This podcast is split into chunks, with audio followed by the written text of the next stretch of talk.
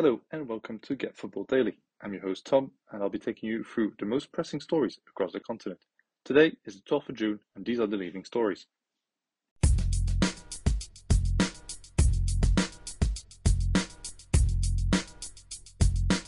Wilfried Zaha could finally be on the move. The Crystal Palace winger returned to his boyhood club after a difficult spell at Manchester United and has enjoyed his time at Selhurst Park ever since. However, his contract is expiring this summer and many clubs are looking at him. According to Le Parisien, the Ivorian could be on his way to the Parc des Princes, where the Paris Saint-Germain is hoping to sign him up. However, Sky Sports has reported previously that Saudi club Al Nassr were also in the race to sign him.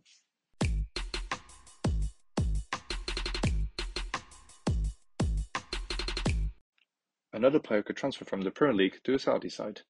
Foot Mercato has reported that Manchester City winger Riyad Mahrez could be on his way to Al Ahli. His contract runs until 2025 at the Etihad, and newly crowned treble winners are unlikely to let him go.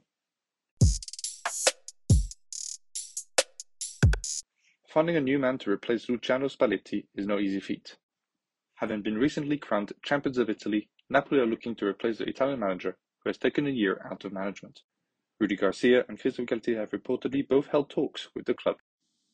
However, reports from Il Mattino states that Marcelo Gallardo and Paulo Sousa have both held talks with Aurelio De Laurentiis to take over the head coach role.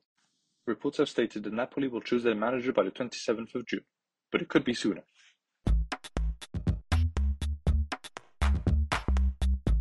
Meanwhile, in Germany, French international Benjamin Pavard could also be trying a new adventure. According to Bild, Liverpool are leading the race to sign the right back, who has been unsettled over the past few months. While it seems the Reds are unlikely to sign Bundesliga colleague Manu Kone, they reportedly have held talks with the Bayern defender to make him join Merseyside.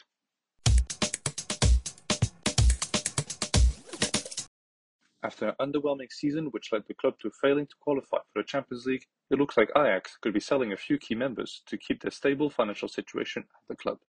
This includes Mexican midfielder Edson Alvarez, who could be leaving the Netherlands, with West Ham and Dortmund both interested in signing him. The Guardian reports both clubs have targeted the player with the Dutch giants hoping to get a fee around £45 million.